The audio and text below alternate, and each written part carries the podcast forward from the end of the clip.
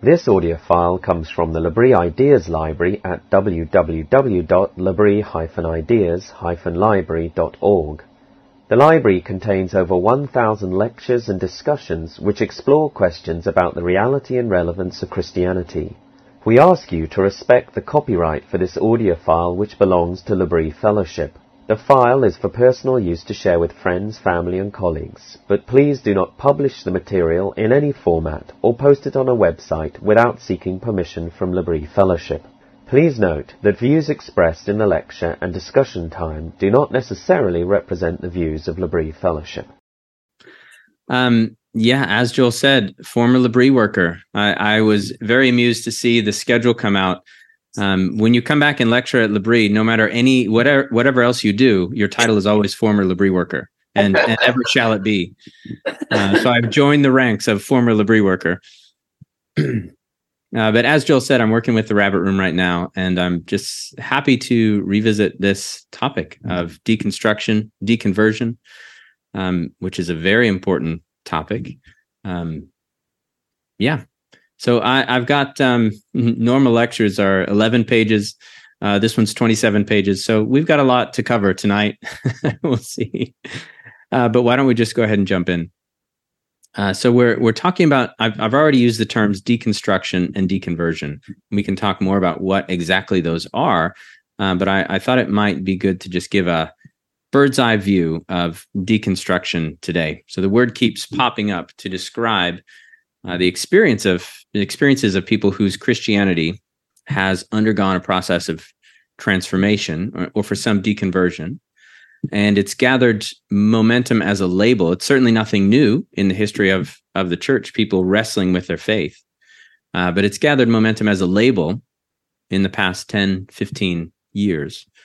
Um, and it's it's kind of been used to describe the process of attempting to walk away from or question or make sense of or make peace with or reconfigure uh, or sometimes just tear down one's former Christianity.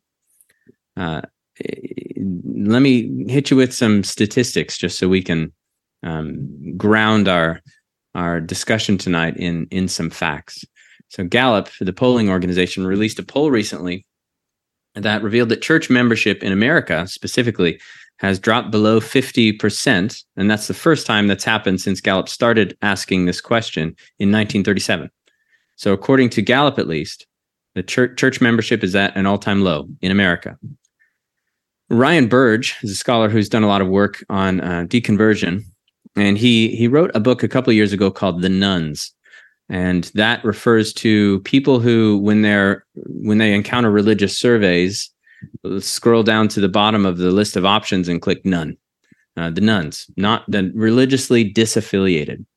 So he, in the nones, he writes this although retention for nones started out poorly, with only about a third of those who grew up with no religion staying disaffiliated as adults, it has risen by nearly 30 points. And today, nearly two thirds of people who are raised as nones are still nones in adulthood. Uh, that's a bit wordy. So let me just say that it you're from in in the past if you start out with no religion you're more likely to not find it than someone who uh, starts out with religion. Uh, a third of those who grew up with no religion remaining disaffiliated. Today in recent history it's now two-thirds. So people who start out with you know identifying themselves as having no religion are nearly are twice as likely to not find it in their lives Here's a, um, a statistic from the General Social Survey. Uh, so, religious affiliation is at an all time high, church membership, all time low. In 1972, the General Social Survey found that only one in 20 people they surveyed had no religious affiliation. And today, that number has climbed to one in four. So, just under 25% of people surveyed in this very big survey uh, in, identify themselves as they're religiously disaffiliated, no religion. And as time goes on, that line just goes up and to the right. For some slightly more updated stats, there's a book, a good book that just came out called The Great Dechurching, and Ryan Burge is one of the authors. Uh, it's it's eye opening, it's somewhat apocalyptic, and it's also very optimistic. Uh, it it has there's a lot of data uh, to show that something is happening, and this thing that's happening has momentum around deconstruction. And uh, a thing that I found very comforting and very optimistic is that the data also shows that the key to changing the trend has a lot to do with how the people of God conduct themselves with those who are deconstructing. And actually, when something else changes there, uh, the results also change. So I just wanted to set the table, as it were, with some some facts and figures uh, before we get into uh, other ideas. But another in- introductory clarification I want to make is that I'm, I'll be using the phrase deconstruction tonight, but I want to uh, qualify that a bit and say that uh, in my mind, I, I've found it helpful to think about deconstruction as happening on two lanes or or in two types: soft deconstruction and hard deconstruction. Uh, so I've I've introduced that those terms as a way to um, talk to specify exactly what we're talking about because deconstruction is not a bad thing, and actually, if you're if you never deconstruct anything, you are in trouble. Uh, but there is part of the dialogue that we need to that, that is a, a different beast uh, and so I'm trying to get to some of that with by saying there's soft deconstruction and hard deconstruction. So what do I mean by that? Uh, according to according to Andy Patton, soft deconstruction is the examination of one's view of reality in order to set aside unrealities and walk further into the full truth of God's reality. Uh, so it's you're you're wrestling with things, and the end goal is to uh, believe and live more fully in light of the truth. Even when we have a good community early on in our lives and good teachers that lead us through the early stages of faith formation, the things we receive and the things we build on that foundation are always a mixed bag. Um, we, in a sense, build a house of belief because we need a roof over our heads. But as we grow in that house, sometimes we realize that the walls we thought were load bearing crumble beneath the weight they're trying to carry. Sometimes the floor drops out. Um, sometimes we grow up and realize we need to knock out an entire wing of the house because it was far too small. It was built in the wrong place. Uh, sometimes on the journey toward maturity, uh, you realize that some of the answers that took you this far won't take you any further. They don't cut it. Uh, you begin to suspect that actually they were answers to the wrong questions, uh, or or some doubt is is introduced in that. So you have to go digging because it's hard to tell where the truth is. Reality is complicated, and we are both finite and fallen. So again, always a mixed bag. Uh, so that kind of process is very human, um, and and not evil. It's not bad. And I'm, I'm so I'm trying to. I'll be critiquing some of the things that are gathered together under the label of deconstruction. So at the beginning, I'm trying to separate the wheat from the chaff, so to speak, because that can even be a sign of life. Uh, struggling with faith can indicate that there's something there important to struggle with. And and questions, even difficult questions, often come before very needed answers. You see that all the time with students who come to L'Abri. Uh, you have to come to a certain place in your life to take three months off and and move to England and live with people in this weird but wonderful place. Uh, it's a transitional place, and a place where people can ask difficult questions and find important answers. So that's a potted treatment of soft deconstruction. What do I mean when I say hard deconstruction? Uh, my my definition here is that hard deconstruction is the the disassembly of one's faith in order to abandon the pieces or use them to rebuild something that no longer resembles traditional Christianity. So there's a bit of a the difference between these two is there's kind of the means is somewhat different and the end is different. Uh, I'm not trying to. Um, sometimes people who are in the midst of a season of hard deconstruction aren't trying to get back into Christianity. They're looking to get rid of it. And this kind of deconstruction can have a momentum of its own. You know, once you turn those engines on, it's they can be hard to shut off. Um, so if soft deconstruction is a process that's intent on shedding false realities and moving deeper into Christian truth, hard deconstruction locates the the falseness inside Christianity and sets out determine to determine what, you know, if any pieces of Christianity can be saved from the wreckage. And it's kind of become a euphemism for deconversion um, for some. Mm, deconstruction equals deconversion, which is not, can be fair, isn't always fair. So all of this begs the question what do we do when we find ourselves in a period of deconstruction or someone we love? And, and that's basically the topic of the lecture tonight. That question What do we do when we either ourselves enter a period of hard deconstruction or, or someone we, we watch someone we love do that, um, which isn't easy. You know, it's it's hard to go through the painful and turbulent and uncertain process of deconstruction ourselves. It's also there's a there's a different and very sharp kind of pain that comes when we watch someone we love experience that. And given the title of this lecture, maybe some of you who decided to come tonight are are right there, and you really need some some light to be shed on it. Um, so on on top of that, just coming back to this question, what do we do? Uh, like the old adage about the drowning person reminds us, sometimes when you jump in the water and try to help, you can make things worse. And sometimes your well-intended advice um, only ha- only serves to deepen what's going on and your best efforts go awry and you have these important conversations that you realize, oh, that just made it all worse, but I don't know how. So the catch to loving someone and helping someone who's deconstructing uh, is that there there just isn't a one size fits all solution to the problems they're facing. So that is that is not on offer tonight. uh, and sometimes nothing helps at all. Seemingly nothing helps at all. And when I think about uh, my friends and loved ones who who have deconstructed their faith or who are deconstructing their faith honestly i don't know if i've said or done much to to halt the deconstruction and sometimes rather despite my best efforts my prayers my worry uh, the momentum of what's happening with them just follows its own gravity onward like a landslide. But that doesn't mean there isn't anything to say. So for the rest of the lecture i'd like to address that point. Um, I'm going to lay out a few ideas that can act as a framework that can hopefully guide our thinking and our words and our prayers and our actions around the topic of deconstruction. So that's that's where we're going. It's not a formula, but it is a framework, and it's a framework built of uh, a handful of very important big ideas. So let's jump in. First, very important big idea to remember: uh, God is the one that changes people, not you.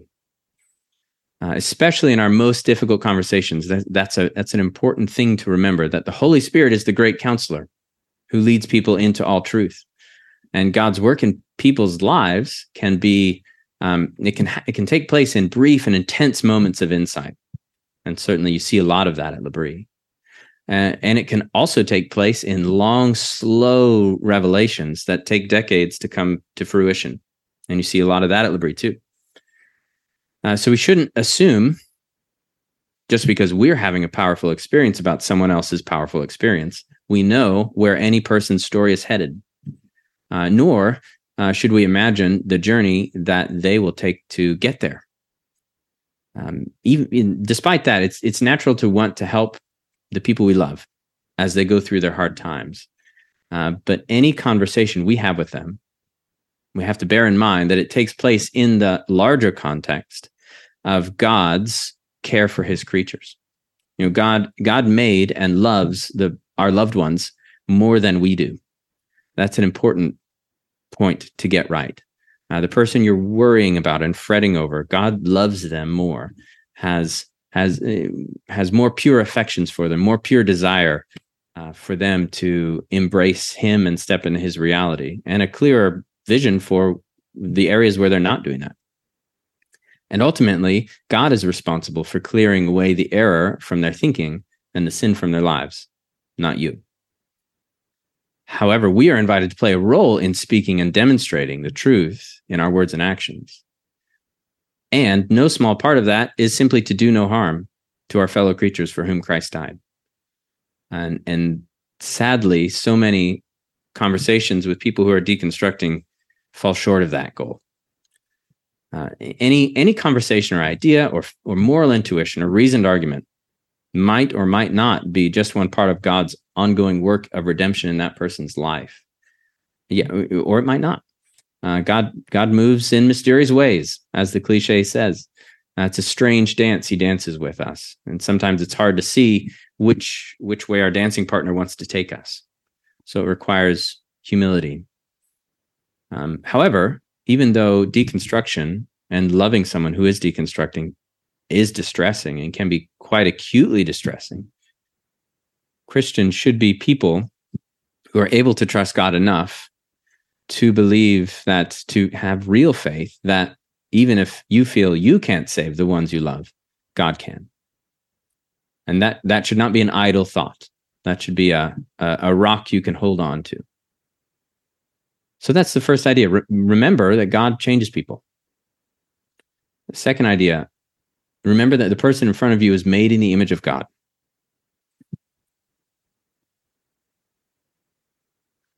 Every Christian relationship and instance of communication should be built on, on the bedrock of the image of God, which reminds us that all persons have been imbued with dignity by God Himself.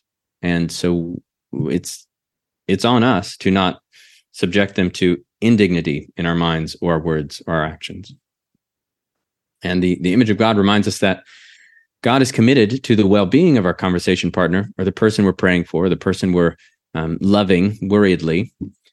Uh, and we have to also be likewise committed to that. And it reminds us that uh, that person is a whole person, is not just the sum of their ideas or the things that happen to be hap- happening to them in a difficult season of their life and it should it should humble us it should inspire us it's one of those rich ideas inside of christianity that is uh, can be powerfully changing on on every aspect of our lives so it humbles us because god's image is is present in ourselves and it's marred in ourselves because we live in a fallen world and it should inspire us because everyone you know even that difficult person we're talking to bears god's likeness and is the object of his affection at every moment in their life uh, and benefits from his care always, even if they give him no thanks.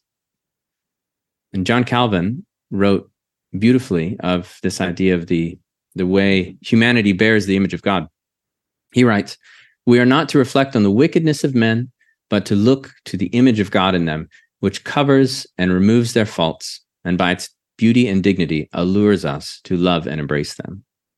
So let me read that again because it's stuff John Calvin's saying is probably more important than whatever I have to contribute. He writes, We are not to reflect on the wickedness of men, but to look to the image of God in them, which covers and removes their faults, and by its beauty and dignity allures us to love and embrace them. I was at a L'Abri conference in Minnesota years ago, maybe 20 years ago.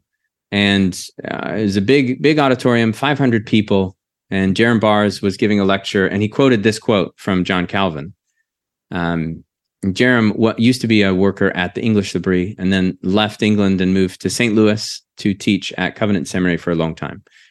Um, and, but anyway, he he was he was making a similar point to the, the one I'm making right now. And after his lecture in the Q and A, someone challenged him on it and said, I, I hear you, but what about the really repugnant people? you know is is what calvin is saying that we are that their even their beauty is and dignity is to allure us to love and embrace them. What about the really repugnant people? How do we deal with them? And i thought well good question lady. That's what you know what's this guy going to do with this stumper? You know and 500 pairs of eyes turn back to jerram at the front of the room and he's just he's just crying. Tears are just rolling down his face and he says there are no such people. And it was just deeply impactful because I thought, I think he, I think this guy really believes it. Um, could it be true that there are no repugnant people, but only people in whom the image of God, this beautiful image of God, is both present and marred? Which leads me to my next point. Uh, when we're talking to people, uh, we should we would do well to remember that we are also fools. Uh, anyone who wants to lead someone else to the truth should take a deep breath and remind themselves that they have also treasured distortions of the good in their lives. Uh, we all have blind spots and strongholds of falsehood that we fiercely guard and protect. Uh, all of us have sinned and fallen short of the glory of God, not only in our behavior, uh, but even even in our thinking, and we'll we'll all be subjected to the lifelong process of refining our ideas, and removing the dross from our convictions. Uh, we we do well to remember Jesus' sobering words for those who would be judges. Uh, with the judgment you pronounce, you will be judged, and with the measure you use, it will be measured to you. So why do you seek see the speck that is in your brother's eye, but do not notice the log that is in your own eye? And I take this to mean that even when we see our fellow image bearers sin very clearly, and I'm not saying that we don't do that sometimes. Uh, we should be more grieved and more focused on and more repentant over our own. So, again, I'm just trying to build a framework for um, some tools in the toolbox or some convictions that we should hold dearly as we move into these conversations. Um, here's another one do your best to find out what's driving the deconstruction. So, even if there's a, a, a headlining factor that's driving this season of deconstruction. The complete picture can never be boiled down to just one thing. That's an important thing for us to remember. Uh, and, and there often is a headlining factor. Uh, I can't be a Christian because you know of these scandals in the news. I can't be a Christian because of how my pastor treated me. I can't be a Christian because um, my mom was a Christian. I can I just can't follow that form of life. Uh, that's the tip of an iceberg that is very much more complex under the surface. Belief isn't binary, but it shifts, it ebbs and flows in response to a host of internal and external factors. So it's good to take some time to slow down and listen and try to figure out what's what's behind it all. What's the story? What's that complicated process? Um, some good advice. Don't assume they're deconstructing because they want to sin or because it's hip and those are both things that I've heard as explanations for the current rising pattern of deconstruction. Don't say that to anyone. Uh, it's foolish and it, it, will get you nowhere. It's, it's, it's bad advice. Find another path in your conversations. Uh, at least if you want to say anything that the person you're talking to is actually going to be able to listen to, actually willing to hear. So sometimes it is a season of deconstruction is kicked off by bad experiences with Christians or a, a nasty theological question that won't go away, um, or a social milieu that finds Christianity implausible or ridiculous. So a hundred things can happen when the plausibility web that has kept us stable in our faith begins begins to shake. Uh, and if you're listening and you're you're in the middle of your own season of deconstruction, I would just say try to sort through your doubts and give them names, uh, write about them, um, figure out what your wounds are how and how they play in and what misgivings have drawn you to this point and try to just put little stickers on things inside yourself with labels um, because everyone's experience is different and it takes time to learn the particular motivations and considerations and shifting plausibilities that have moved any one person uh, toward deconstruction. So how are we going to be become better at finding those answers. So the the in in four words, the answer is get better at listening. That's my next point. Spend an hour listening, a metaphorical hour. Francis Schaeffer spent his days talking with people from all walks of life, of course, that came to his home in Switzerland. And he used to say uh, that if he had an hour to speak with someone, he'd spend 55 minutes listening and asking questions so that he could say something of actual value in the last five um, direct conversations about deconstruction can can get intense. They can get heated, especially in a um, if there's wounds in the relationship, or just generally in our we live in a very polarized age. Uh, so why not spend more time listening? What would happen if you made Schaeffer's 55 5 rule your watchword? What would happen if you could gather together your curiosity and channel it into questions. Even if you think you know you've got it nailed down this is exactly what's happening with this person. You know these are the things you you're failing to see. Let me show you. What would happen when you feel an answer or a rebuttal burning inside you? If you just prohibited yourself from interrupting in order to talk over that person um, and just ask a question or listen carefully or repeat their point back to them and underst- ask them if you've understood it correctly uh, and then if you if they say no, you haven't, listen again. You know, go back to step one, listen again, ask questions, and try to repeat their point until you can say their own ideas back to them better than they said it the first time until you're you're helping them articulate their own position what would happen in that person's mind and in their body when it came time for you to say something um, you might find if you go through that process you'll have more access to being heard so in general i would just say as you listen be gentle be gentle with doubters I remember that prophecy about Jesus from Isaiah. A bruised reed he will not break, a faintly burning wick he will not snuff out. When is the last time you heard you saw that on a church banner? That's not one of those headlining and victorious ideas in the Bible, but that when Isaiah is presenting the Savior um, to his contemporaries and to the church throughout time, that is one of the the headlining descriptions of what this Savior, God in flesh, will be like. A bruised reed he will not break, a faintly burning wick he will not snuff out. And healing and patience and gentleness received inside the Christian community can do a lot to balance out the wounds that those who are deconstructing have also received inside the Christian community. So, listening is not just information gathering, listening can be a work of healing. It's difficult to understate or you know, to overstate how powerful it can be.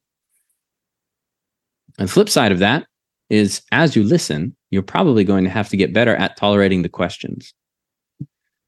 So it's a double skill, two skills that need to grow in tandem. And when people deconstruct their faith, they can start to ask very uncomfortable questions and th- that you or your community finds troubling. And yeah, this is, this is especially true if they start saying things, you know, quote, quote unquote, we don't say here, or, you know, that's questioning dearly held doctrines or ideas uh, consuming the wrong sorts of podcasts, reading the wrong sorts of books. Uh, suddenly, the person who's in the middle of a crisis can feel like there's this dark mark floating about uh, above their head, and their whole community flees away from it. You know, the very people they need kindness and listening and care, and and also challenge, loving challenge from, um, suddenly stay away from them but unhurried and gentle space in which the deconstructing person can ask their questions can be hard to come by. Um, it takes a Christian community with big arms and a lot of patience to beat the curve. Many communities find it easier to exile the questioner than deal with the questions because they can't live with the dissonance and the, the discomfort that those questions are, are bringing to them. Uh, we all tend toward the status quo. Mm, because the status quo is, um, you know, we need rhythms to life, and sometimes when people start to disrupt that, it can it can feel very personal. Uh, but that's exactly what people in the midst of a season of deconstruction are doing, and they need someone to meet them there.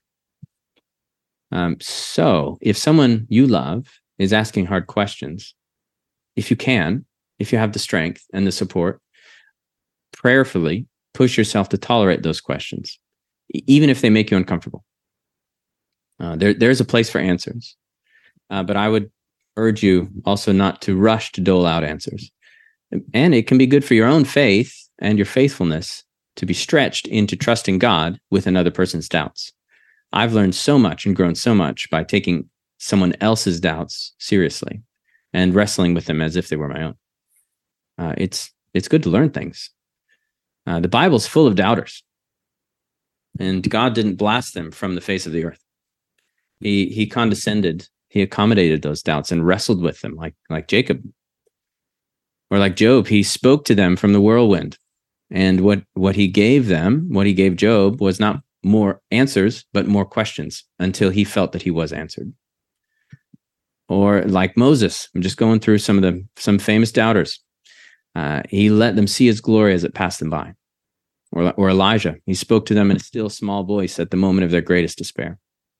And so the common thread in all those stories is that God meets his people among amongst the wreckage of their days and their life and their questions and their needs and their anger and their uncertainty and through the through encountering God in those moments those very things become doorways through which they gained more insight more access more reality or think of Jesus how did Jesus handle questions? Uh, if you survey the Gospels, it's it's tough to miss the fact that he often leads people more deeply into their questions and both the doubts and the insights um, that they found there. Think of the proverbial doubting Thomas. Uh, after Jesus dies, Thomas says, I will never believe this unless I can stick my finger in his wounds, which you have to imagine was quite a hyperbole. Uh, it was the same as saying, This is ridiculous. But then there among them, Jesus appears, and behold, there are his wounds. And he makes eye contact with Thomas and says, Come over here. We're doing this. There's my wound. Get out your finger. Uh, what an utterly and uh, unexpected and ridiculous story. It, it really is that God, the master of the universe, would take on flesh, would die, would rise, and then have this interaction, this custom tailored interaction with one of his friends who was struggling, involving putting his finger inside the wound that killed him. And it's it's a story that's completely illuminating uh, uh, of, about the utter softness and severity with which God deals with us. I find it very challenging and very comforting. Or think about and just uh, continuing to reflect on Jesus and his treatment of doubters. He knew that his 12 friends are about to abandon him right before he died, and he told them. Uh, he let the apostles deny him in his moment of greatest need. And then um, think of Peter, denies him three times on the night of Jesus' death. And then when he, Jesus returns, he has this special, custom tailored conversation with the heartbroken Peter at the end of the Gospel of John on the beach, just two of them. It's in the wake of Peter's the, the greatest personal failure of Peter's life. He he's destroyed. And what does Jesus say? Shame on you. You told me you'd never leave me. How could you? You know, what happened? He doesn't say that. He may he asks him a question and he and he forces him to answer it. It's very uncomfortable. He says, "Do you love me?" And Peter says, "Yes." And then Jesus does it again. "Do you love me?" And he makes him say again and again, three times, which three affirmations of his love to match the three denials. So suddenly in this connection, Jesus is meeting him in his doubt, in his crisis, and this moment of his greatest failure becomes a new foundation on which Peter's confidence in how the Lord feels about him and the Lord's commitment to him is built. And all this happens through the, the doorway of questions. And I mean, if we're thinking about Jesus, I think you have to add God let his precious doubters kill him while he prayed for them, you know, in the midst of the act, because they didn't know what they were doing and because they were so small. And that is what it's like to take the journey of identity with the living God it's it's a space where nothing finally nothing less than absolute absolute reality is tolerated but god knows that our road to reality is long and it's it's circuitous and it has many switchbacks along the way and he he walks next to us and he brings questions and and insights because he is kind so in all our thoughts and actions and especially those um, with those we love whom are struggling, we should we should look to Jesus and how he treated people to be humbled and be comforted and challenged. And and is is it's from that position that we can that being all of the things I just said, uh, that we can become ready to challenge. So that's we're kind of making a pivot in the lecture, moving on to we've we've been very listening, receptive, asking questions, establishing for ourselves our own humility. And now we're going to move on. We're going to turn the corner to how to how to give a word back, how to challenge. Um, so I, I'm sure you've noticed I've been champ- championing a somewhat atypical in certain Christian circles approach, uh, which is a uh, gentle and humble and nuanced approach to addressing deconstruction. I've said, listen and pray and wait and, and ask questions and be generous and build those skills and be humble. Uh, and I think this is all, it's all, it's the exact right place to begin because if we're going to overcome the world's ways of making war, we have, we, we're going to have to need more, more spiritual firepower, but not the kind that the world recognizes.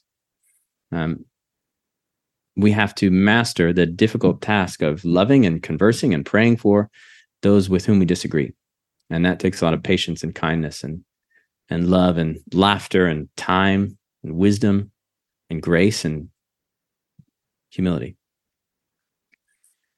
Um, but though gentleness and humility are, are their foundational skills, they're not all there is to say. and and there's no template as we move into how to challenge. There's no template for how to do that. Uh, I, am thinking about this idea. I've been thinking about how Jesus healed people. Uh, there was there was no template, no formula for for doing that. You never knew what you were going to get when you came to Jesus for healing. You might get your sins forgiven, and you know you're thinking, "What? I didn't. That's not what I want. I want to walk." Um, he could heal from a distance. He could he, he could heal with a touch. He could heal without consent. That time he was in the crowd, and the lady um, knows that if she just touches his garment, then he he feels something has changed. Uh, and there was that one time he makes mud spit and puts it on the guy's eyes. That's just such a bizarre story. Uh, there's there's no formula either for how we are to channel his healing power into our times and our places and our relationships. But again, that doesn't mean there's nothing to be said. So I'm going to tell a few quick stories because uh, I uh, it's getting late. So these are this is this will pep you up. Uh, there are L'Abri stories. How do you challenge? L'Abri workers work uh, and talk and live beside people who are asking very difficult questions L'Abri tends to have a reputation, mostly uh, descending from the Schaeffers, of gentleness, humility, of listening, you know, being a safe space for questions, and challenging.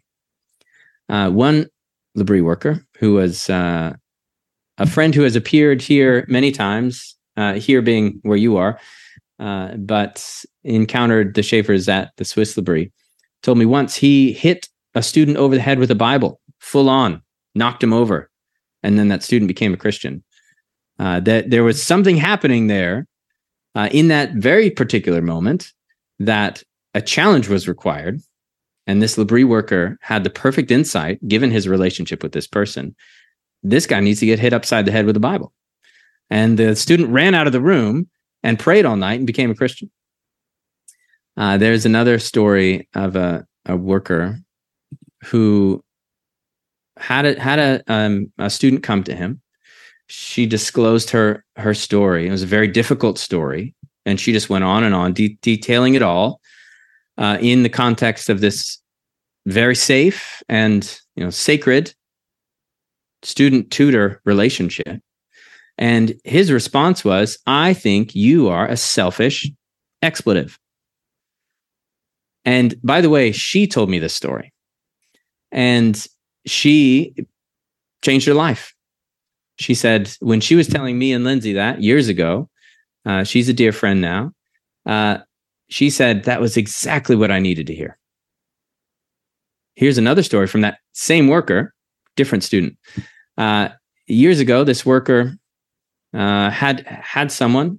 He was talking to a student, came to him, and right away knew this student had. There's there's something here about anger this person has an anger problem. And he is not ready to hear it. So that he didn't he had this insight but didn't say it. And then that student came in and out of L'Abri over the next 10 years. And at the end of that decade the worker was chatting with the student again and realized he's ready to hear it now and then told him i think you have a problem with anger. I think you've always had a problem with anger. And again exactly what he needed to hear. So there's no formula. You'll find in no apologetics book hit target overhead with Bible uh, to induce conversion. That's not going to happen. Uh, nor will you hear name calling, um, and nor is there a precise year amount to delay an important insight for someone. But it's just it's a matter of it's a matter of prayer. It's a matter of the spirit. It's a matter of maturity. Um, for if if you want to explore that idea more, Jim Paul has a fantastic lecture. I think it's something like passive activity and personal relationships. It's it's a wonderful lecture. It's on the L'Abri Ideas Library. Passive activity and personal relationships. Okay, that's a preamble. When you challenge, challenge with patience. Uh, though w- we should take off our shoes before we go tromping around in the minds and lives and attitudes of our fellow image bearers um, a Christian conversation isn't, it's not all about listening and it's not all about questions because having an opinion is not the same thing as knowing the truth. So there, there is a place for challenge, but it's got to be a certain kind of challenge. Uh, God's reality, it, though is though it surpasses us, it's not infinitely malleable. It's not a ball of clay. You can be wrong about things, and we are designed to help lead one another to the truth. Um, so, what does it mean to challenge with wisdom and strength, but without fear and violence? What would it mean to forswear harshness for firm strength, uh, which can accomplish, which can accomplish everything that harshness can accomplish, but without the damage? What would it mean for you if, when you're moving towards a challenge, if you built bridges from truths people already loved, uh, so that they could walk across them and attain to the truths that they didn't love yet. And the, I'm just asking a kind of a series of questions to shake shake loose our thinking. What would it take for you to discern which hills to die on, and then which crazy comments just to completely let slide? We're just gonna not swing at that pitch, and there it goes. Uh, so, what if you saw your role as sowing conversational seeds with no need to harvest them. Sometimes that's that's called for. Sometimes that's appropriate. Um, so the art of challenging is hard to master, as hard as the art of listening. But if we're going to speak truth in love, it's something that we have to master, because sometimes you, you know, you and not another person, but you and you only have come to a, a certain moment in a certain relationship for a reason. Uh, and this t- this moment may have been designed by God for a reason. And true spirituality uh, involves a lot of waiting and prayer, and it also involves acting because God made us agents who are able to cause things to happen. There's that um, wonderful bit in early Genesis when God brings the animals to Adam to see what he would name them. And then whatever Adam names them, that is what they're called. So there's God is inviting people um, inviting us into this dance where there's he ha- he has made an unfinished creation that he could easily finish. And but instead of doing that he makes an image he, makes a being in his own image and invites him to dance do the dance of creation. Sometimes we tap god on the shoulder and step in with creation and we do the dance. Uh, so god made us to be agents. So that idea of passive activity this is a, a kind of weird phrase that descends from the Schaeffers uh, and is part of the the course that they charted L'Abri on is passive activity to uh, separate that idea from opposing ideas on either side. Either active activity, in which you just have an idea and you do it. You have you you know everything depends on you. Cook up your clever ideas and follow them to their own ends. That's one error passive activity is trying to keep us from. The other side is passive passivity, uh, which gives up this part of being human that we we must not give up that god made us to cause things to happen that he's redeeming the world and he's redeeming the world through us. And that also plays out in our words and thoughts and prayers and actions uh, with the people we love whose faith is in a storm. So how do you do that? Uh, well I, I would say it's important to pray uh, part of being an agent is praying um, because we're we are we are in the image of god. Uh, so our our action our actions and our our agency should be in in line with his. And we can break people by demanding that their lives and their hearts and their attitudes transform on our schedule. And and god designed this world so that his creations uh, his his human beings are made to draw each other closer to the closer to the truth. Uh, but sometimes all you can do along that line is just pray and wait. Uh, and the waiting allows time for your attitudes to change also. And it, it, may not be the circumstances or the other person's attitudes that needs to change first, but the pers- your own perspective. You may need to learn something, or you may need to be denied something. And that's what it means to be human, uh, a creature who's not independent, but who's who's dependent on God in all ways at all points. And deconstruction and reconstruction aren't processes that play out inside of one stormy year. We can think of them as playing out on a decade timeline. And a lot can happen in a decade. and we don't always understand the forces that are making it happen, even when they're happening to us. You know, the story of a life unfurls slowly. Um, to make it to the end without doing damage or minimizing damage we do to one another, we're going to have to learn to pray instead of rushing forward in action. Uh, so that's that's I suppose another piece of piece of this framework around challenge.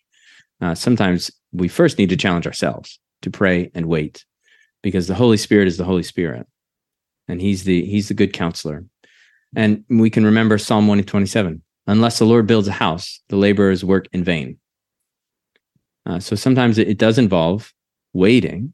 And prayer and waiting can hold us back from rushing forward in our own strength to see what kind of house the Lord would would want to build. So here's another piece of of the framework of challenge. I would urge you uh, not to excommunicate the deconstructor. Um, if you can muster the maturity and the forbearance and the patience, and, and keeping in mind everything I said about how hard that is, uh, try not to excommunicate those who are deconstructing. Uh, so before unpacking that point, I want to just give a disclaimer because sometimes that is exactly what you need to do. Uh, that advice is not right for everyone at every time. In situations of abuse or violence, uh, whether that whether it's physical or not, um, violence comes in many kinds, or co- coercive power structures that have been activated and are damaging people. Uh, separation can be a step that needs to be taken. Uh, whether it's the deconstructor who needs to take themselves out of their community to protect themselves, or the community that needs to put up a boundary, it that is there are many situations where that is a necessary but painful step. But I'm urging that that step shouldn't be easily taken. I would want to insert a big pause in the chain of conclusions and reactions that would lead there. Uh, if you can, don't drive them out. If they lose the, your voice and the voice of other people of faith in their social plausibility structures, uh, they will lose a vital piece of the thing that may keep them inside the Christian story in the long run.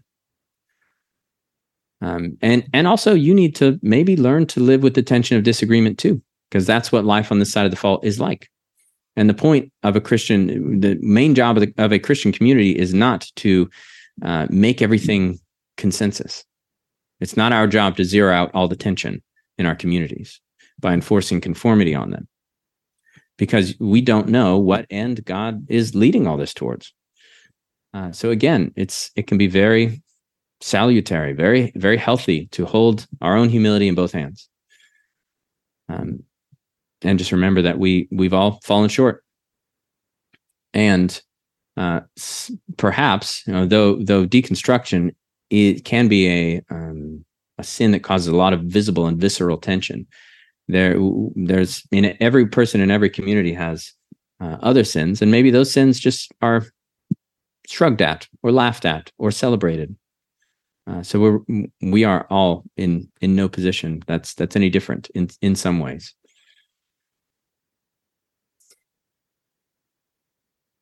So if you can, I guess my point here is just if you can find a way to integrate their questions and doubts as you walk into the truth together across a span of years, if you can find a way to listen, not cast them out, if you can find a way to joke about the separate paths your lives and your thinking have taken, um, that can be very good. Humor can heal uh, a hundred wounds of the soul and save our communities from allowing those cracks to grow into to fractures and splits. Uh, and that doesn't mean you stop taking things seriously. It just means that our theo- theological disagreements don't always have to be storm clouds and thunder. We can laugh. And the questions of deconstruction are important and they're serious. And there is a lot of life that you can share outside their boundaries. So you can open the box together, get into all the mess, close the box, set it aside, and live life together. And that's not to say we we pretend that box doesn't exist and we'll never open it again. But we also know that there's a lot more that we share that isn't in that box, that deconstruction box. So you could excommunicate them.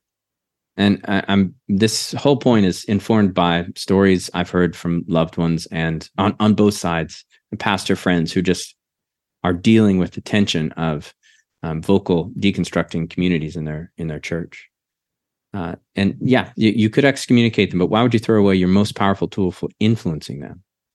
And why not instead? Sometimes it is appropriate to instead pay the cost of living in the tension rather than passing that cost on to the excommunicated person. Because that is that is in a sense the Christian life. I'm thinking of Paul's words in Colossians 1:24. Now I rejoice in what I'm suffering for you, and I fill up in my flesh what is still lacking in regards to Christ's afflictions for the sake of his body, which is the church. So Paul, who experienced a lot of opposition and who wrestled with ideas a lot and experienced a lot of suffering, saw that as filling up what is unfinished, finishing what is unfinished in Christ's afflictions for the sake of his body, which puts us on a whole different trajectory than, oh, that person's rocking the boat. We need to get him out of here. Um, I gave that person answers and it wasn't good enough, and we're done here. Uh, because the church is the body of Christ. And what happens to the body of Christ? It gets broken for the life of others. And often that's how it works. And the kingdom of God often advances by the greatening of spirit that happens in God's people as their long suffering flows into and transforms a hurting world. Uh, for some reason, that has been part of God's strategy. But this is the last thing I have to say. Uh, if if you love someone who's deconstructing, you do well to try to make your life a plausibility structure. Uh, a plaus- plausibility structure, if you are curious about that bizarre phrase, go back and listen to deconversion part one. I go into what that means, and and it really just means um, plausibility is the believableness of things, and there's there's lots of factors that influence plausibility, and sometimes, like a river uh, that flow has to flow around a rock that is just so stable and solid that the river the water can't move it. Um, we have these we meet these people who become plausibility structures. Um, I, I, can never believe this because that other person believed that or you know didn't believe that and their life is so beautiful. Um, and, and i have to reckon with that.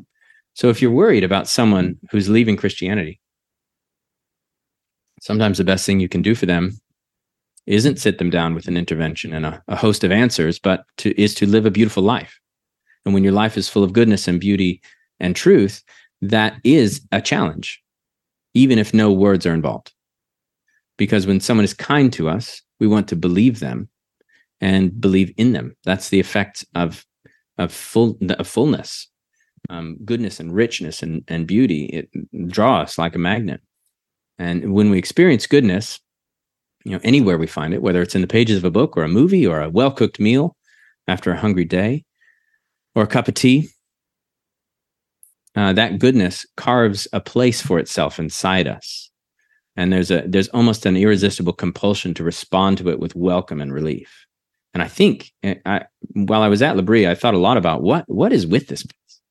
You know why why do you see so many transformations? I think that's part of it. It's that it the life of L'Abri is very intense. It's very integrated. It's very overlapping. You know, you argue with people at lunch and then you give them a ride on the day off and then you brush your teeth next to them in the bathroom and it's it's just very powerful. And slowly these little goodnesses carve carve a place for um, themselves in us. You're surrounded. It's all happening in this beautiful place, in a beautiful house. So both religious and non-religious people all look toward the west when the sunset sunset catches their eye, and the religious watchers know that there's someone to thank. Uh, but every but ev- everyone with a bit of sensitivity feels something tugging at them, uh, even if they only attribute it to molecules of dust. It's a challenge. So there's lots of ways to challenge. Some of them don't include words. Uh, so if people are leaving the faith because they've encountered a more beautiful way to live elsewhere, it might be because the Christian church has failed to live up to its own ideas, which, you know, it sh- should be embodying a beautiful way to live and a true way to live because God is good and true and beautiful.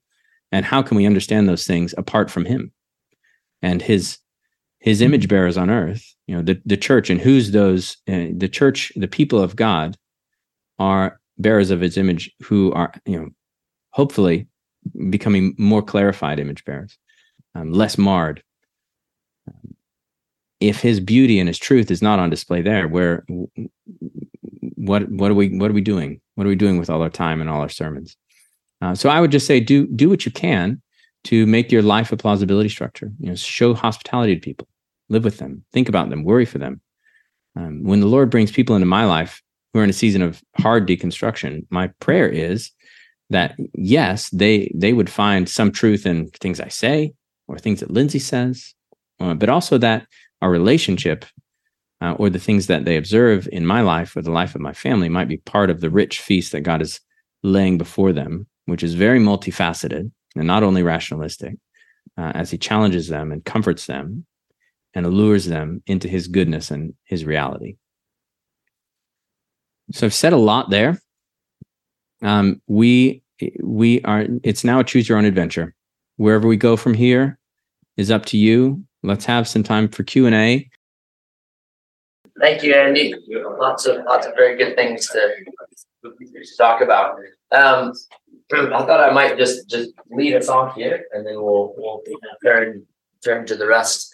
Um, I was thinking about you know we use this this example of, of you know Schaeffer talking about listening and, and asking questions for 55 minutes and talking for five, and I was thinking about in you know particularly in in churches or in you know small groups or something like that where actually you you are trying to um, there, there is a responsibility to actually be you know teaching and uh, and not just dealing with questions. And other things i guess to, to put it you know flatly there's other things also that we need to do and are good because other people in the room also have things or, or want to build on their faith and uh, and uh, and this may sound like a a harsh thing to say, but I think we all have been in situations where maybe one person has a really uh, really strong question and it can kind of dominate a whole situation and, and it can it can be frustrating mm-hmm. genuinely because you're wanting to talk about one thing oh we're, we're always dealing with those so and you made the great point of you know that it that it uh, we don't want to excommunicate we want to create these spaces so i was thinking you know particularly not so much in the like you have one friend and you're you're at a having a cup of coffee for an hour but when you're in spaces that have multiple responsibilities and multiple needs or in churches you know and how have you seen or have you heard about like how do you create that space? Do you need to channel it or is it should it be welcome all the time uh, to asking those questions? Hopefully my question makes some sense there. Uh, yeah. Well i'm i'm just hearing you question schaeffer which joe we do not do. Um, let, let me um restate your question and then maybe you can tell me if I've got it or not. Uh, well, when you were saying that, it made me think uh, as a L'Abri worker, which was very foundational to I don't know how I approach all this. L'Abri workers are kind of spoiled for doing what I'm saying to do because yeah. people come to L'Abri uh, for for a purpose. They're kind of a captive audience, uh, and then you sit down every day at lunch for an hour and a half and you talk about something and you've got to fill the time and so you you kind of build a narrative arc into the discussion. You can listen and um, it's a very intentional space. And since leaving L'Abri i have been i've learned i've been refreshed in my understanding that the world is not like that. Uh, the world is busy and um, chances to have serious discussions like that are f- much fewer and far between and people don't even want to do that so often um, you know people you you do get people in a certain stage at L'Abri. Uh, they've they've it's a self-selecting community of people who have opted into the experience of L'Abri. Uh, and yeah, I suppose in quote unquote real life, you know, non-L'Abri life, or in the life of a church, the intensity knob is turned down, and so probably the time knob gets turned up uh, a, a, little bit more living with people. Um, I suppose there's ways to be intentional about designing your life and your relationships in such a way that there are those opportunities, those spaces between um, busy things where we can have some yeah intentional time together. Uh, in Nashville, Lindsay and I started our weekly dinner night you know and, and it just turned into this wonderful thing people came over sunday and it was kind of our little pocket of L'Abri after we left. Uh, and it, it was very meaningful for people. And sometimes we just played games or laughed or sang songs or, you know, we did a couple sharing nights. Uh, and sometimes we'd find our way into into these deep conversations where somebody's has something they have to share or um, you know you just find your way in as as people do so I, I guess that's one thing that i'd say is it's not the same but there's ways you can build um, your life in such a way that some of the forces that's that work against that are are somewhat held at bay in in certain times and places. Um, there's another thing that you asked I, I think you're asking like well it's fine to, it's fine to talk about like giving space for questions and listening but what about the sometimes people have questions that the re- the rest of the group doesn't want to deal with or you know isn't ready for or you know they kind of take hostage uh, so it's one thing to do that at a at a lunch table which is specifically for that purpose. Is what were you asking about there? Or did and did i understand you? Um, yeah no I, i'm trying to be like maybe uh, intentionally slightly provocative in that because in, in the context of the talk you know we want we always have absolute patience but in, re- in, in real life uh, yeah you sometimes you do get you do get frustrated or you think we're we're trying to do something here and and maybe is this isn't the time for questions. So I, am just acknowledging maybe what i'm trying to say is that uh, we don't always have you know we can't always press pause for an hour to take you know and, and listen and there's context but in particular in the church like yeah just thinking well where are the times where people can find this? You know where where are how do you or maybe i'm just acknowledging that we need you i think you have to be intentional to create those spaces because uh, you know Sunday morning probably isn't the moment where all that, that questions can come out. Um, and then you, you know, oh, I went to the Bible study, but no, we're, we're studying the Bible. And obviously that, that's a maybe narrow way to look at your evening things, but maybe I'm not acknowledging that it, it, uh, it, we can be fighting a genuine tension of, uh, of needs uh, from different people and, and, creating that space can sometimes be difficult. Mm-hmm. And that to your point, we're, we're, I like how the emphasis you put on on we need to build up the patience because it, it, does need patience to to listen to someone or you you feel so much for them that you almost lose patience because you're you, you want them to be through this tension or, or on the other side, which can be really unhelpful to become impatient to someone you care for. Mm. Not that I've ever done that. So. yeah, it, it, I think it is. I think it is a skill set it certainly is a skill set, and ev- everything I said about L'Abri remains true. But uh, in non-L'Abri life, there's there's just opportunities are everywhere. We we just bought our first house and we're living in a new city and getting to know our neighbors, and we see people all the time in this neighborhood. And you know, we live. We've got somebody on the left, somebody on the right, and we can see into their windows and we we bump into them in the backyard and talk over the fence and there's just so many opportunities uh, flush with opportunities. In in some ways, more opportunities because in my L'Abri life, I had a very intense experience with students for three months, and then we said goodbye, and I didn't see most of them ever again. But now I've you know paid a couple hundred thousand dollars for this plot of land, and so has my neighbor, and we're not going anywhere. And so we get to we get to do this dance of life together, and that will it's a less intense experience but there's in yeah in other ways there's there's more opportunities because it's going to last a long time. Helpful. Thank you. Thank you. That's not only why there's other questions that we have and all okay we've got why don't we gather two uh, a few folks in the back. Yeah, repeat it for the recording that'd be great. Okay. Uh, is in a has a relationship with two parties who have some tension in their relationship. Um, so she's asking the question, how, how do I deal with that? I'm kind of in the middle. Um, and it was uh, about this topic of, of deconstruction. So there, there was some, there was some drama in the past in, in this story, some difficulty. Uh, and and maybe even that has left a crater, a relational crater. So you're looking into that crater and saying, how do we build a house again where this crater is now? Um, I would say that that is that's a good question. Uh, it's that's difficult. If I don't know the particulars of the story, but it sounds like there was some pain.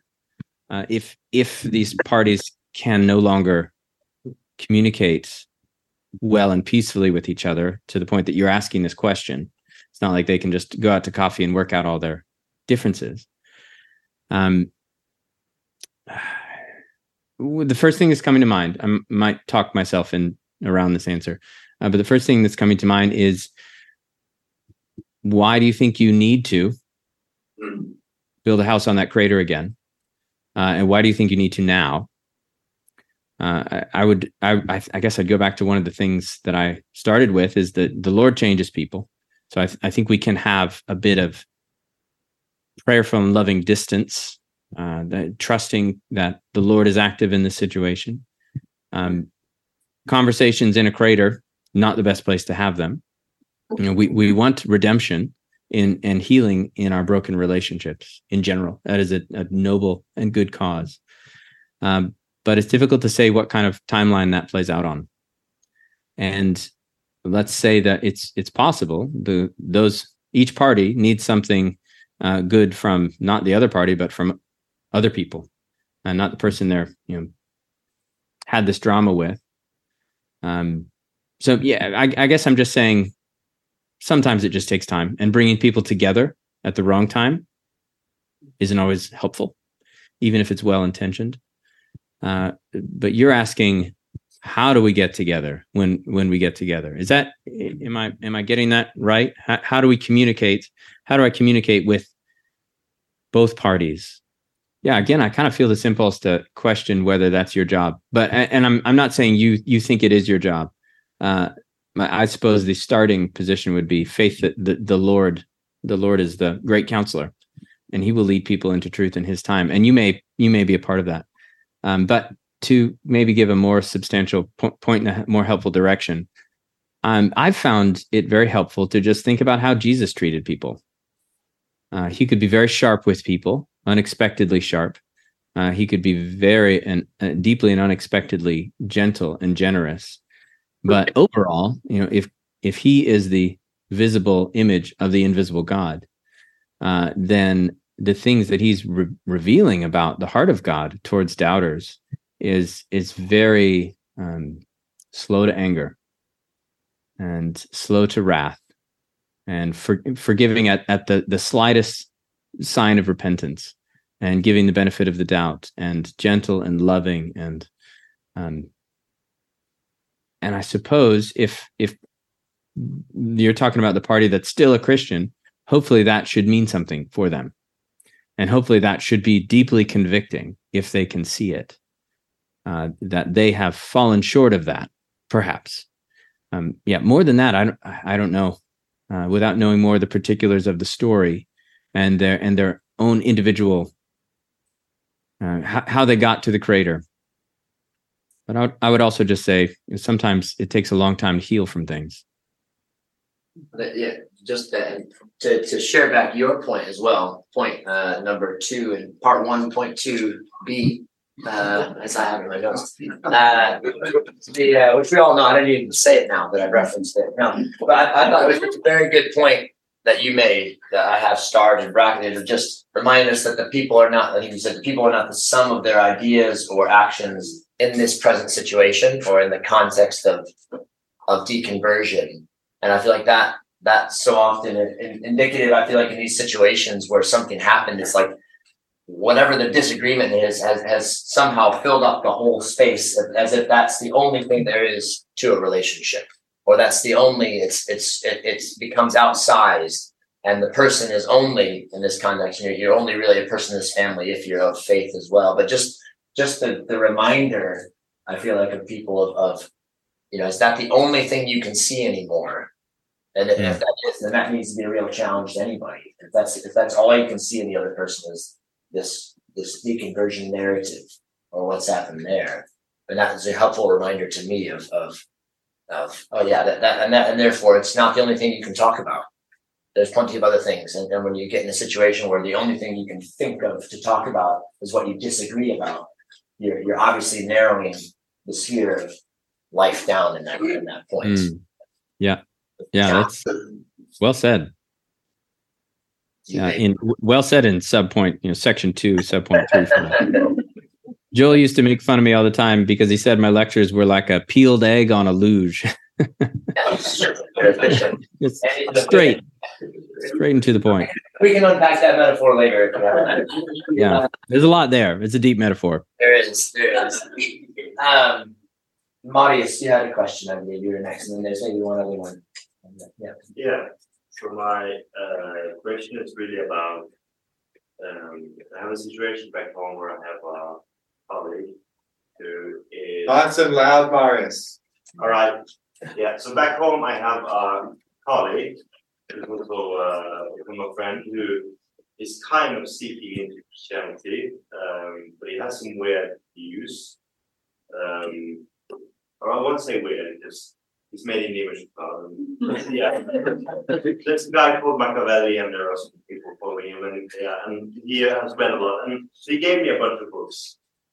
Um, and he said that if you want to understand my view better, where I'm coming from, are kind of the books that, that I made my view from. Um, so my question would really be, and I, and we have another friend as well who is also has lost it, uh, has um, left the Christian faith. Um, so we have these two different people. And so my question is, being uh, a married person, also a father, so small baby, and also working, not having the time, and now I have a huge stack of books to read to be able to listen to this guy. How do I prioritize? Because well, I have these two people, and then how do I prioritize who to kind of uh, listen to and invest my time in? Because I don't have that much time. Uh, that's, so that's kind of yeah. Thank you, and it's good to meet you, Marius. You're you're paired with Sophia now. Yes, that's right. Good to see you back there, and congratulations. Thank you, thank you. Um, yeah. So I didn't I didn't quite catch the two scenarios, so we're going to have to revisit that. But I can sympathize with being busy and a parent of young children and all that stuff.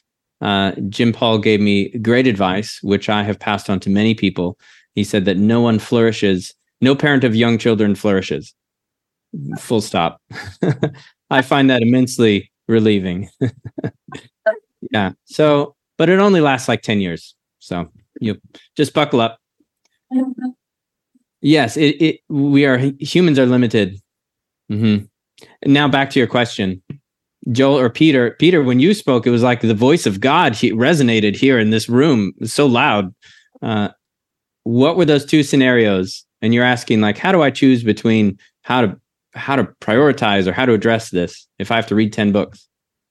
Yeah, yeah, but uh, so yeah, so the the two scenarios is just that there are two people who, are, who both happen to be interested in philosophy, but they might have different um, um, different interests in philosophy.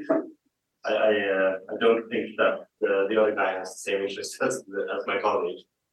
Um, but yeah, so it's, it was just about prioritization of how to um, how to prioritize and, and yeah.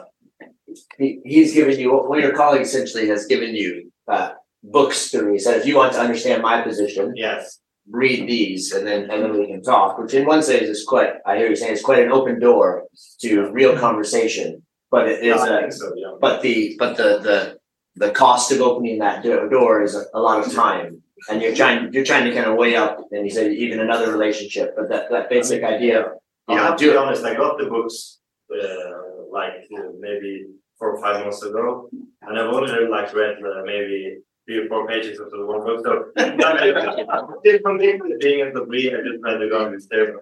I feel convicted that I should re-engage with these books and read them. Uh, and also, I have a planned beer with, uh, with this colleague. Yeah. Is that? Yeah. I, I would just say uh, just have him for a coffee or a beer and and tell him that giving books to people doesn't really ever work. Uh, as a as an inveterate book giver, I've given so many books to people so that I can be understood and we can talk. Uh, another way to do that is just go talk. Yeah. yeah. Or or just read just read the introduction, the conclusion, and the table of contents, and then Okay, and then ask them ask them what stood out to them. What what, what was the you know what was the really important part of this book for you? Because you know there was a lot in there. So can you just help me out here? Give me the Or just read the read the Odyssey and the Iliad, and that's all you need anyway. apply to everything. That's right. Yeah. No, it, it is it is our young to understand. I think that's a good point of, of yeah, talking and, and asking someone and or just acknowledging that that I, I would love to read this or also maybe holding a stack of your books in front of them as well and saying Yeah. Just just hold your baby in front of them and say, yeah, just diaper this creature while I read your books. I mean it'd probably be more fruitful to read one of those books together, wouldn't it? Than like you That is a, that is a yeah, good- then you reading and then come back and have, you know, to just read, read along together. In the same way that often it's most fruitful to kind of read the Bible with somebody. Yeah, as opposed to similar way. Much more. Um, the other thing is, you're, what you're listening for is why the ideas are attractive, not the ideas necessarily themselves. Mm. And that Yeah. that's often a mistake we make is thinking that this idea is the thing that is important rather than what is driving this person to believe that idea, which is those are two separate things. Yeah, that's true. If true. you wait long enough, you, you don't have to read the book because the other thing becomes apparent. Yeah. Yeah. What? Is that not right, Marius? Yeah, yeah. These are really good. Uh, Um, Just hold just hold on to Jim's advice. That's probably the best thing I've said all night. Well, just I think just uh, kind of coming back to terms, we have I think an interesting question on uh, the chat uh, from Paul. He said, "I'm not entirely happy with the term deconstruction, which has philosophical connotations with breaking down and analysis rather than complete abandoning of a concept. What is wrong with the word apostasy?" Yeah, that's a great question, Paul. Um, to start with your last, your the way you finished that, what's wrong with the word apostasy is it, it's a very accusatory word. You know, it's like um, maybe better for internal use than external use. Uh, the backstory of the word deconstruction and how it came to be related uh, to deconversion and questioning the faith, at least the backstory that I understand.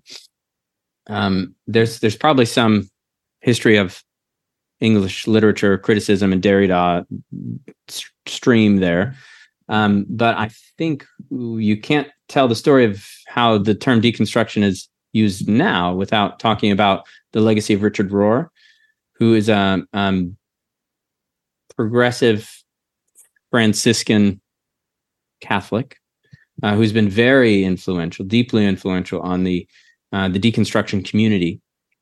Uh, he's got a book called "Falling Up," and he lays he lays down his kind of uber story of human growth, and it starts with and and it's not original to him, but he's a real popularizer of it in this community.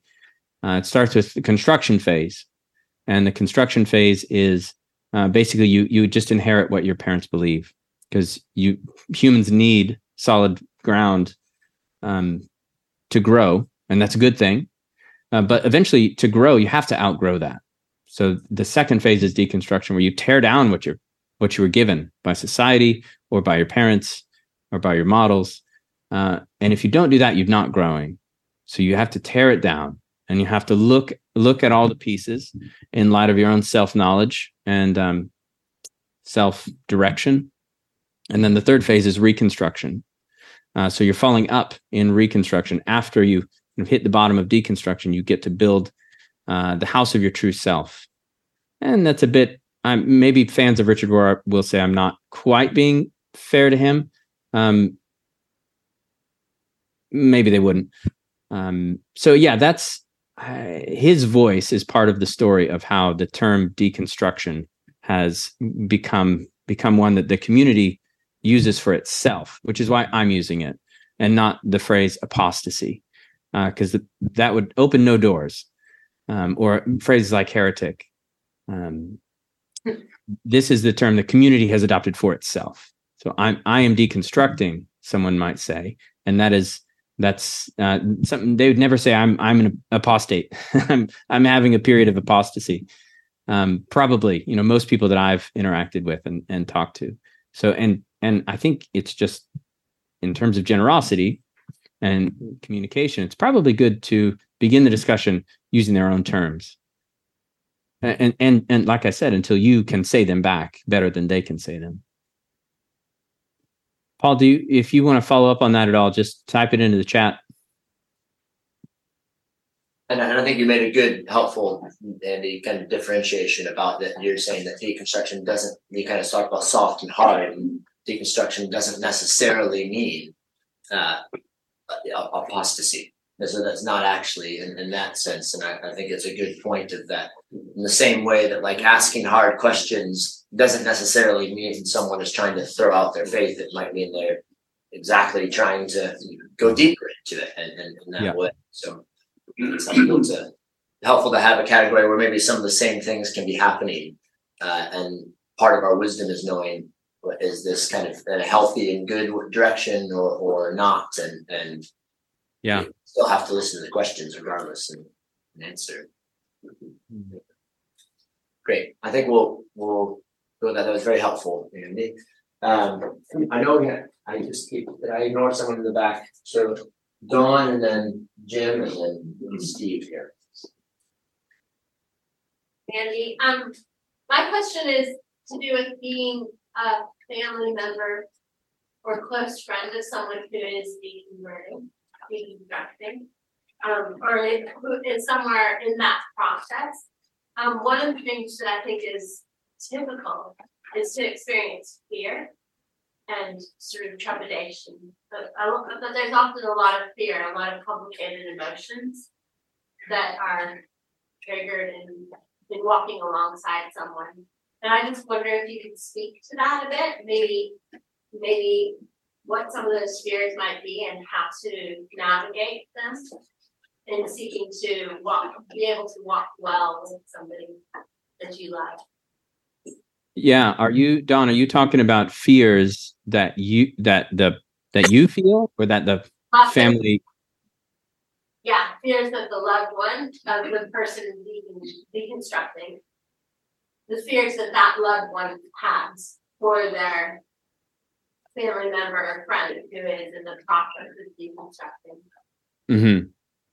Yeah, and just in in this scenario, would the person not deconstructing but who's experiencing fear what are they what are they fearing i'm just trying to get at the heart of your question to answer it are they fearing for their friends decon the result of it or um, how how talking about it would go what to do for them i just think oftentimes i i feel myself or hear other people's fear when someone is sort of veering off the straight and narrow of, of their of their Christian their family's Christian experience. That that would maybe one of the fears would be that other children in the family would follow. Um, and so therefore it's not just where the journey that this person is on, but also other other people or that that asking questions will stir up more questions in the community or fear that um, that there something has you know there's just a lot of fears i guess and just how to navigate that i guess or how to trust god in the midst of it. I guess that's kind of what i'm asking. Yeah um i don't know this sounds like it would be best in a long conversation so i i don't quite know feel that i have the grasp of the crux of what you're asking but uh, let me just say something and you can redirect me if you need to. Um, one of the first things I heard about the English L'Abri when I was much younger was I, I spoke to a friend named Marta, and she had just come back and said, I had the most amazing experience. Uh, there, people seem to treat you as though uh, truth is something other than their views, and they invite you to sit shoulder to shoulder and look at truth together to try to understand it, as opposed to I have truth and I need you to understand it, which is a different posture. Um, and that's one of the things I like about L'Abri, um, that you can th- there there is a sense of confidence that I don't know truth either.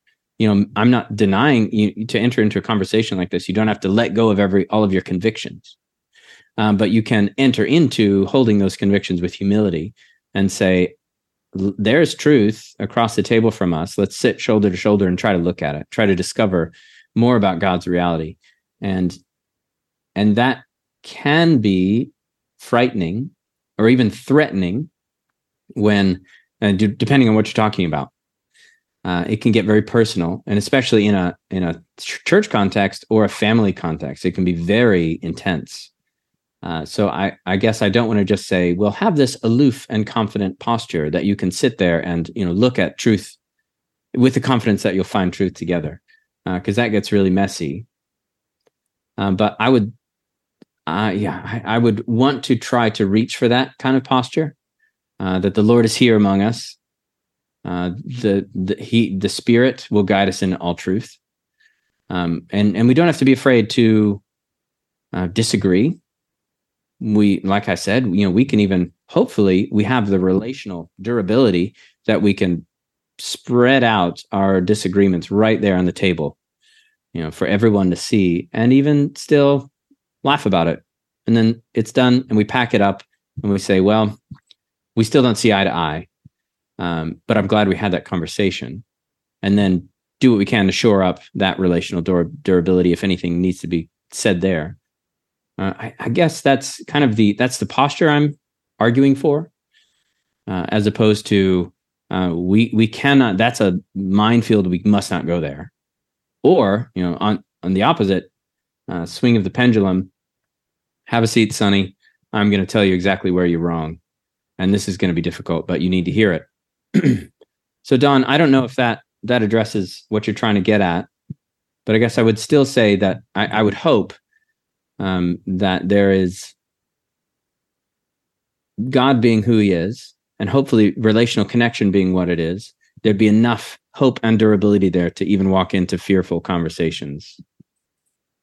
But that's really hard.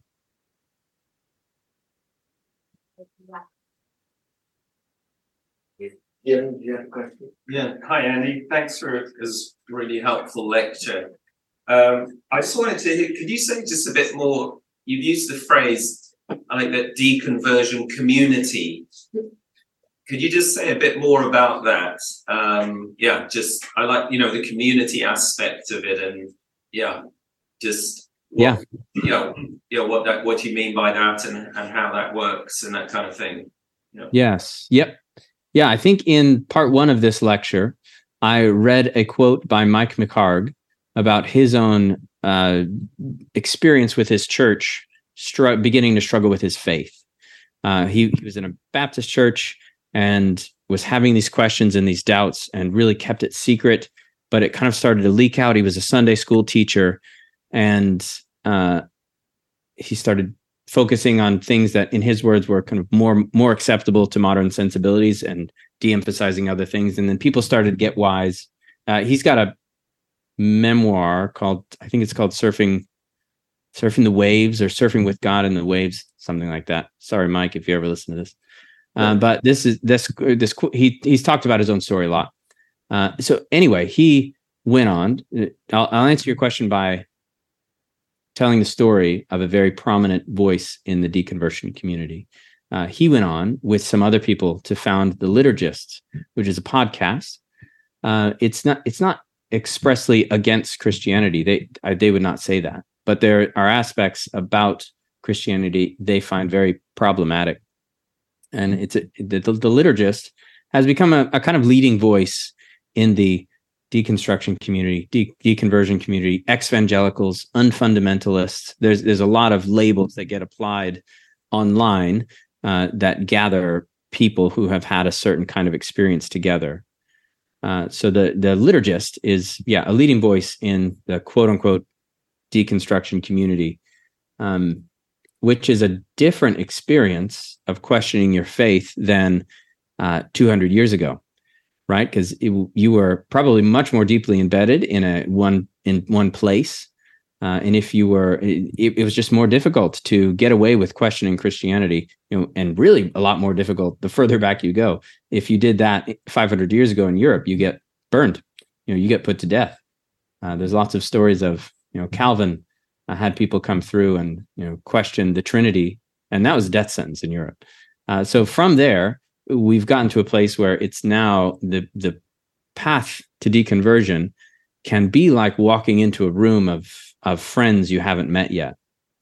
Uh, so there's some people find themselves in this position where my my old community uh, that I have to walk away from uh, doesn't get me and has kind of hurt me, and then it doesn't take long to get swept into this current of um, a dialogue and uh, um, and and gatherings like they have conferences. The liturgist has conferences where people who gather under that banner um, build relationships with one another.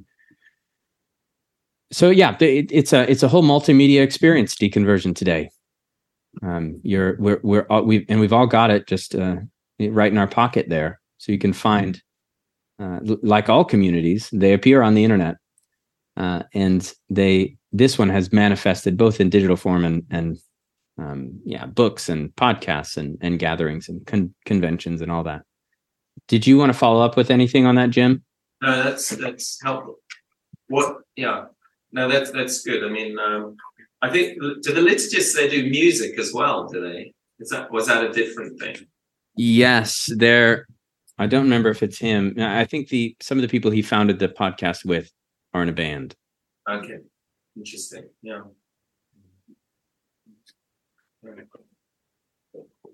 Thanks, Andy. Thanks. Yes. Maybe you had a question.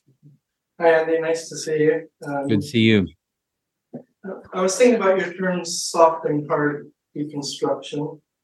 Um, and then thinking that in a lot of church communities, even soft deconstruction is something to be, they find fearful.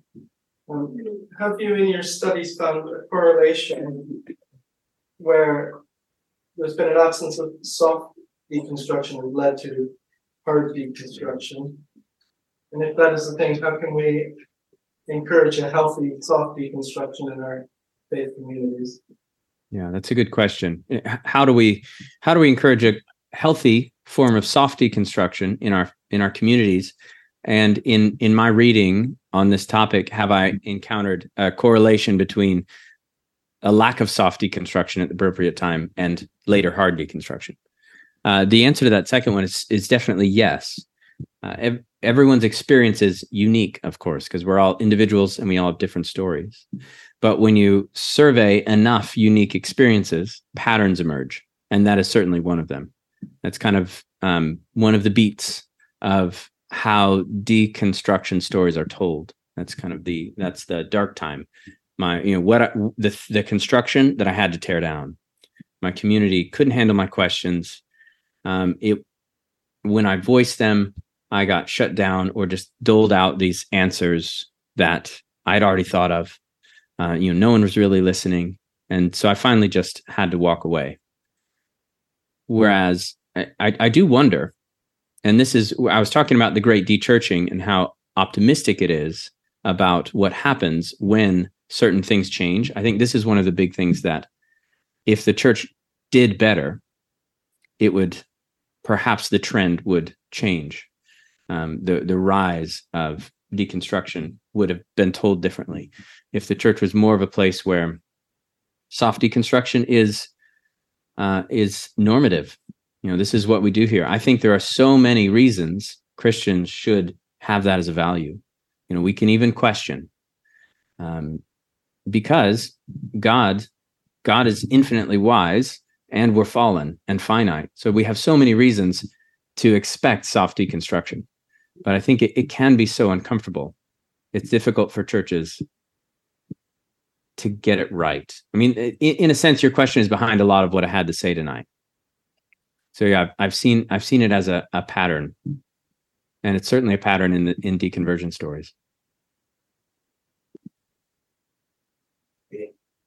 All right. Well, I think we'll we're uh, ten to ten. It's been very very good lecture and, and Q and A. Thank you very much, Andy. And uh, like I said, if, if the part one and another, you can look at uh, three things newsletter and what was the still point, right on Substack. Uh, Yep. We can get more into uh, the how people go through this process. So, thank you, Andy. Have a Thanks, everyone.